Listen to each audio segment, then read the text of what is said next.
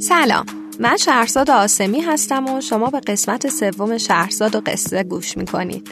امروز می‌خوام باهاتون در مورد لذت بردن از خوشی های کوچیک زندگی حرف بزنم.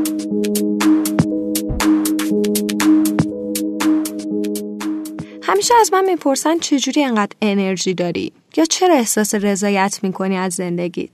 یا چرا فکر می‌کنی خوشبختی؟ بعضی فراتر میرن و مثلا میان به هم میگن تو یک مرفع بیدردی خوشی زده زیر دلت علکی خوشی و از این جور حرفا. واقعیت اینه که منم مثل هر آدم دیگه ای مشکلاتی توی زندگیم دارم که شاید از نظر خیلی ها مشکلات حادی هم باشه. منم ساعتهای زیادی کار می‌کنم درآمد کمی دارم توی ارتباطاتم با آدم ها به مشکل می‌خورم. خسته میشم گریه می‌کنم و حتی به مرحله قهر با دنیا می‌رسم. ولی خیلی زود حالم خوب میشه و به روند عادی زندگیم برمیگردم. بخش زیادی از این نارضایتی از زندگی که بین همسن و سالای ما رواج داره به خاطر زندگی ماشینیه. درسته که امکانات بیشتری داریم ولی همش حسرت زندگی در گذشته رو می‌خوریم. حالا می‌خوام بهتون بگم شهرزاد قصه گو چجوری از زندگیش لذت می‌بره.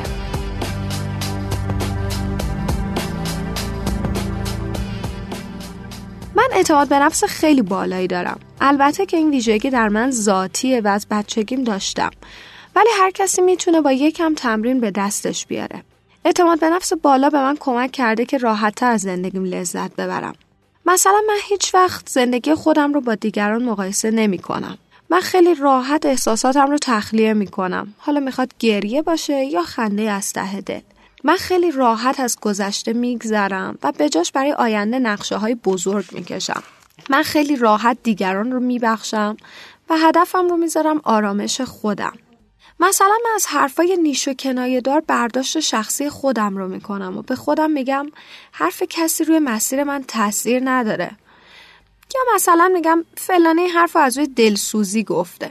یا خوبه که حواسش به زندگی من هست و سعی می‌کنه کمکم کنه بعضیا به هم میگن تو با این اخلاقت و روندت بهترین رابطه رو با مادر شوهر خواهی داشت از شوخی گذشته یه چیزایی هم هست که من بهشون میگم دلخوشی های کوچیک که توی روز بهشون توجه می‌کنم و همین توجه باعث میشه وقت و فرصتی برای فکر کردن زیاد به سختی ها نداشته باشم.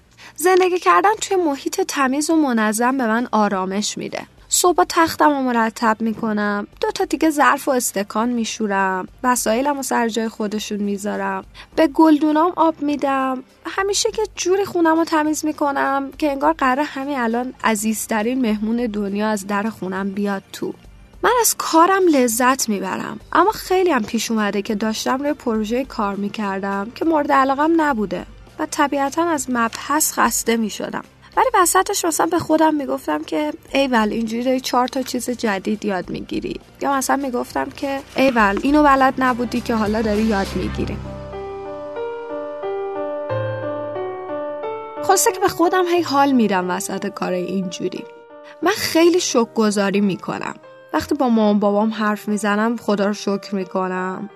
وقتی برای خواهرام مثلا غذا میپزم خدا رو شکر می‌کنم. وقتی میرم خرید خدا رو شکر می‌کنم که ایول پول دارم که مثلا خرجش کنم و راضی باشم. همین باعث میشه از زندگیم احساس رضایت کنم لذت ببرم. یه بار یه جایی یادم یه متنی خوندم که نوشته بود اگه یه روز تو خیابون یه گزارشگر جلوتو بگیر و بگی یه لیست از چیزایی که خوشحالت می‌کنه رو بگو چیزی داری که بهش بگی. اون موقع خودم رو تو اون شرایط تصور کردم و متوجه شدم خیلی دارم فکر می‌کنم تا به سوال جواب بدم. یکم بهم برخورد راستش. سری کاغذ و خودکار آوردم و شروع کردم به نوشتن یه لیست از دلایل شاد بودنم. شاید باورتون نشه ولی اون موقع انقدر واسم مهم بود لیستم طولانی بشه که حتی لاک زدن هم نوشته بودم. یادم مثلا یکی از موردهای لیستم این بود که وقتی موهامونو کوتاه می‌کنیم و احساس می‌کنیم سرمون خلوت شده خیلی لحظه خوشحال کننده ایه خلاصه می‌خوام بگم که از ساده ترین چیزای دنیا هم میشه بهونه ای واسه شاد بودن و احساس خوشبختی ساخت. از نظر من شادی واقعی محصول چیزای بزرگ مثل پول و کار نیست. شادی واقعی یه حیولای کوچولوی بامزهیه که توی وجود هممون هست و با دوتا دستش لبامونو می‌گیره و می‌کشه تا خنده به صورت اون بیاره. لطفا ازتون خواهش می‌کنم. همین الان یه لیست از خوشی های کوچیک و بزرگتون آماده کنید. با طولانی شدن لیستتون حس شاد بودن توی روحتون بزرگتر میشه و وقتی هم برای ناراحتی ندارید. نگران قضاوت آدم ها نباشین که بهتون بگن علکی خوش. وقتی لیستتون طولانی و پرپیمون شد بشینید دعا کنید که یک گزارشگر تلویزیون با دم و دستگاه حرفه‌ای جلوتون سبز بشه و ازتون بپرسه چرا انقدر شادی؟ اون وقت شما با یه لیست هزار تایی از خوشحالی های کوچیک و بزرگ شگفت زدش می‌کنید.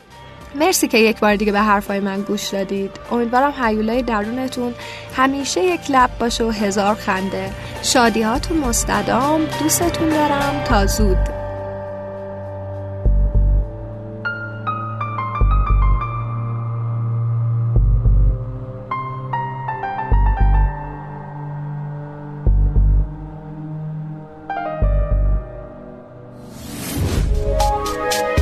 حالا به این موضوع فکر کردی که تجربهاتو با دیگران به اشتراک بذاری؟ با استفاده از شنوتو صدای شما در سراسر دنیا شنیده میشه پس منتظر چی هستی؟ تجربهاتو با دیگران به اشتراک بذار